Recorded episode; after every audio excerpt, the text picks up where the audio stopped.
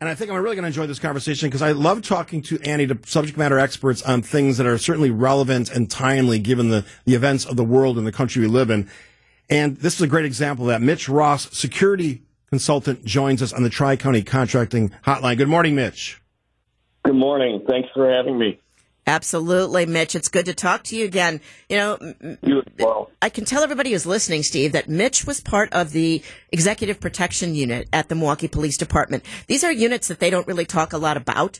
Uh, whenever we would have high profile people, politicians, people coming here from, from anywhere the president visits, um, Mitch and his team were responsible for working together with the Secret Service on that security.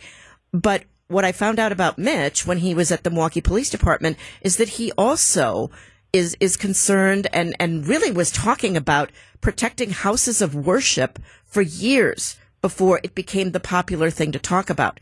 So Mitch, I guess I would you know, I would I would start by asking you, you know, do do you think that that our does our law enforcement and I don't mean city in Milwaukee, I just mean in general, you know, what could they be telling people about how they are protecting our houses of worship?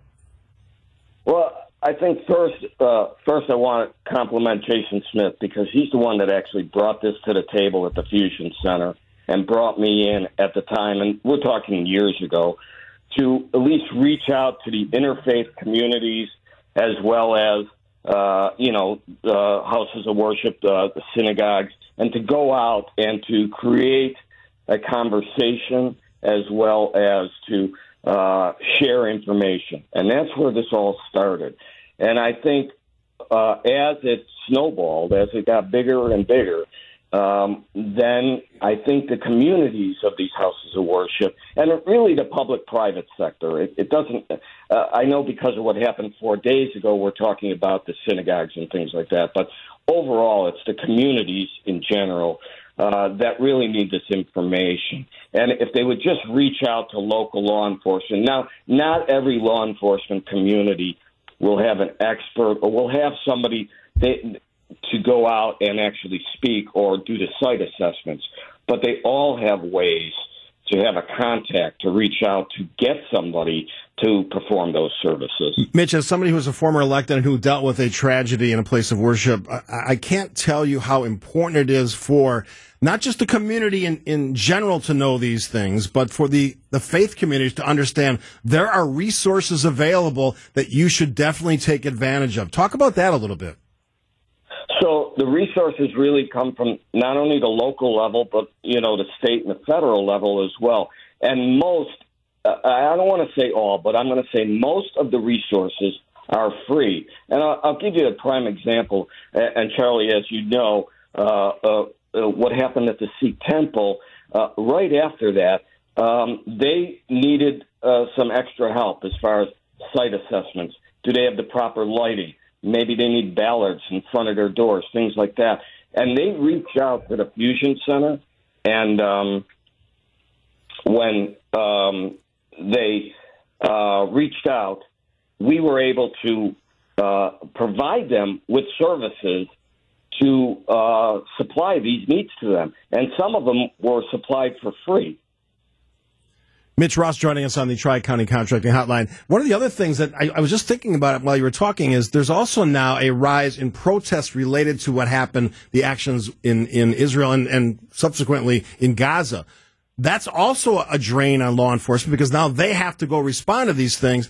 Are they being are these things being discussed in law enforcement circles as to okay so that's another reality based on something that happened thousands and thousands of miles away across the ocean well so you know what's what's interesting about all of these events is that when they take place it's uh, I, I call it it's multi-jurisdictional because something happens whether it's a state away or a community away or even another country what happens is is now there's a focus on what what could possibly happen locally, and is there a threat? And if you know, I could go back to like the late '60s, let's say, uh, when synagogues during the high holidays would have police officers assigned to them, and that's actually what's happening now. The request is huge, and I'm not sure there's the manpower for that. So then we have to go and reach out to maybe private security companies and things like that. But uh, that is what's taking place. And again, it's not just with the Jewish religion. I would say um, religion in general. There, there are always hate groups um, or people that are just don't like what it is uh, that these uh, the backings of these religions, and and that causes this uh, for people to. Uh, we need to have the officers to protect these facilities, uh, not just the excuse me, not just the synagogues, but uh, other places of worship as well. You know, Mitch, I, am thinking a lot about uh, just a lot about the, the, the work that we always used to do together, and it's not unusual for people to reach out to local law enforcement and say, "Hey, can can we talk about crime prevention for my house?" But I'm guessing that just about everybody who's who's listening, just about everybody, I'm not going to speak for the you know the world, but but people are are part of a faith based community. What kind of questions do you think those people can go to the uh, to the, the, the, the leadership at their houses of worship and ask what kinds of things because not everybody maybe is, is thinking about this. What kind, what can people do when they're part of a house of worship? What kind of questions can they ask their leadership? Well i think first of all they need to get the information and gather the information. And they probably need to meet um, get get the leaders to meet and and figure that out. And then the questions that the actual uh, parishioners or the community could ask is um, what are some of the things that that facility is doing uh, in regards to, let's say, suspicious behavior? How are they reporting that? Uh, what kind of security systems are in place? Um, you know, uh, things like that. They could position themselves to um, at least figure out what is needed. Do we need better lighting? and all of these different things. How are what is our alarm system like? How do we protect our doors? How do we what do we do when people come in that we're not familiar with? You know, the interesting thing about houses of worship, no matter what the religion is, um, is that it's basically open doors, right? These are soft targets and they're open doors. We want people to come into our home, so to speak. And and but how do we address that? And I don't think that's talked about enough. How do we t- how do we address people that are coming in that we're not familiar with? Important information. Mitch Ross, security consultant, joining us on the Tri County Contracting Hotline. We'll take a break, Mitch. Think about this during the break. I want you to take your security consultant hat, hat off and just talk about what happened on the ground in Israel Saturday from the perspective of a member of the Jewish community. We'll talk to Mitch about that question after this on WTMJ. Steve Scaffidi with you. Annie Schwartz, regular Wednesday feature. We call it the Law Enforcement Hour, but it's really more than that. Public safety, some, sometimes some of the big news of the day, locally, nationally, internationally. Mitch, I asked you before the break, as a member of the Jewish community, just just wanted to get a sense of your thoughts about the events of Saturday. Um, okay. Well, so uh, I guess these are uh, maybe personal thoughts, but uh, Steve, Annie, I, I, I think that the, the, if we look locally, I think the, the concern, just to address it real quick, locally for religious groups, not just the Jewish religion, but religious groups, I think our concern now and our focus needs to be watched, especially over the next month, maybe whatever, few days, few weeks, is, is spillover. What will what will this bring to us locally? And that's that's where some of the awareness has to come in. Now, if we're thinking globally, if we look at Israel and the systems they have in place and um, what they're really good at, the Israelis are really good at, especially when it comes to hostages and things like that. I will say this what happened on Saturday is just proof in the pudding that every system is vulnerable. Every system, no matter what we have in place. And it's that's why it's so important for the people that are in place to be very good at what they do and to stay away, uh, stay aware. Um, I will also say that the difference, I think, between the act of what happened on uh, this past Saturday, uh, or any when it comes to terrorism act, especially on that scale, is that this is it's non-conventional war. It's not conventional war.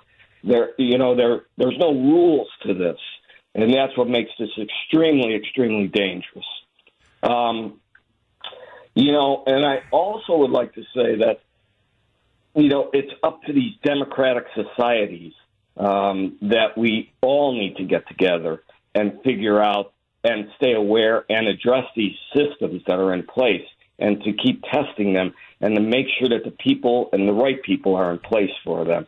You know, when we look at the groups, we're talking about Hamas and uh, ISIS, but we can't rule out uh, Hezbollah as well because um, these are specific hate groups, and they really need to be focused and addressed. And and to use a stronger language, they need to be expired. Mitch Ross joining us, security consultant and a member of the Jewish community. So I, I guess we only got a couple minutes, Mitch, but I, my, my sense is that this story that you are, are telling us about the security and the need of, of hyper awareness on behalf of faith communities is something that it's, it shouldn't just be a on occasion basis. It should be all the time. There should always be that concern because I think it just makes you safer in general, not, not just from you know terrorist threats, but threats against your building, threats against your people, and, and all the security issues that, that are wrapped around in that. Uh, so uh, the, the the good news is that there are people like you, and I think law enforcement's paying attention that are actually saying, you know what, there are things we can do proactively to maybe push back against some of this stuff. That's the value to me. Correct. The, Steve, the, the simplest thing we could do, and I, will throw out a number here, it, uh, the number is about 50%, maybe 52% of Americans still to this day know about See Something, Say Something. It's a simple poster. It's a simple phone number. It's a place to call, and it's through Homeland Security, and it's through your local law enforcement, and and the people that answer these phones. Uh, you can even put it on your on your cell phone. You could put an app on your cell phone and report. It's it's really about that. It's uh, you know it's a, those are the simple steps that put us in the right direction. And and when we say it's 50 or 52 percent of Americans, some people will say, "Well, that's a big number." I'm here to tell you that that's that's a very small number, and and that's where this starts. We need to be able to have places to go to report, and we need the people in place to investigate, and that's really a way of staying ahead of the game. And when we talk about the public-private sector and houses of worship, I think we need to stay focused on that. And it does need to be a conversation that's talked about, whether it's weekly or monthly, and not just when something terrible happens across the globe.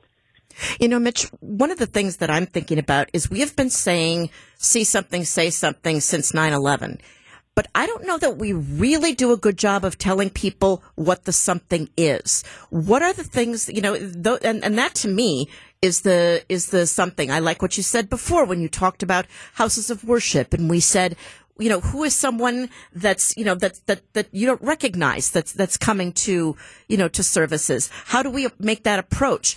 Are there other somethings that we should be should we, we we should be thinking about when we're doing this kind of vigilance in our own faith community? Yeah. So Annie, uh, um, again, uh, the simple forms of the something uh, they call it. There, there's two schools of thought, and they're both good. They call it either like the seven signs or the eight signs of terrorism.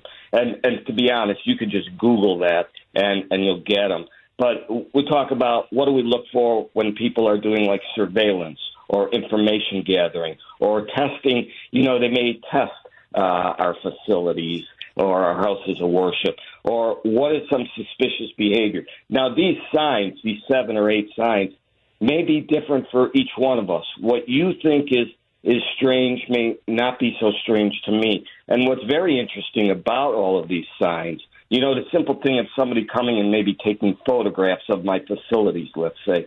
But the simple thing is, is when does it cross the line where it's either illegal or something bad is going to happen? Because many of these signs are legal processes of what we can do.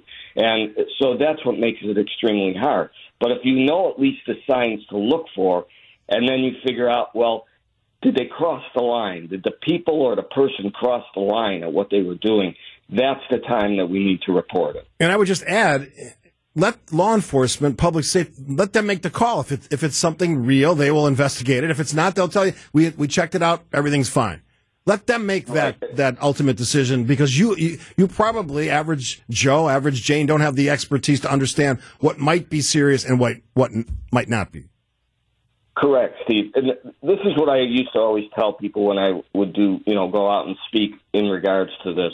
Uh, whether it's an active shooter uh, or or suspicious people or suspicious uh, uh, products uh, that you come across, um, let law enforcement decide. Make the call, even if it turns out to be a big nothing. In many cases, and maybe law enforcement might not like this, but in many cases, it'll be good practice for whatever the situation is. I love that Um, point, Mitch. love that. You know, uh, because we're not, we don't know. We don't know what the product is. We don't know what suspicious is. But if it didn't seem right to you, it's a it's a phone call or it's using an app on a phone, and and that's the simple fact. Mitch Ross, security consultant. A pleasure to talk to you. Let's uh, let's do it again down the line. And thank you, Mitch. Thank you for your Thank service you. to the city of Milwaukee. Annie.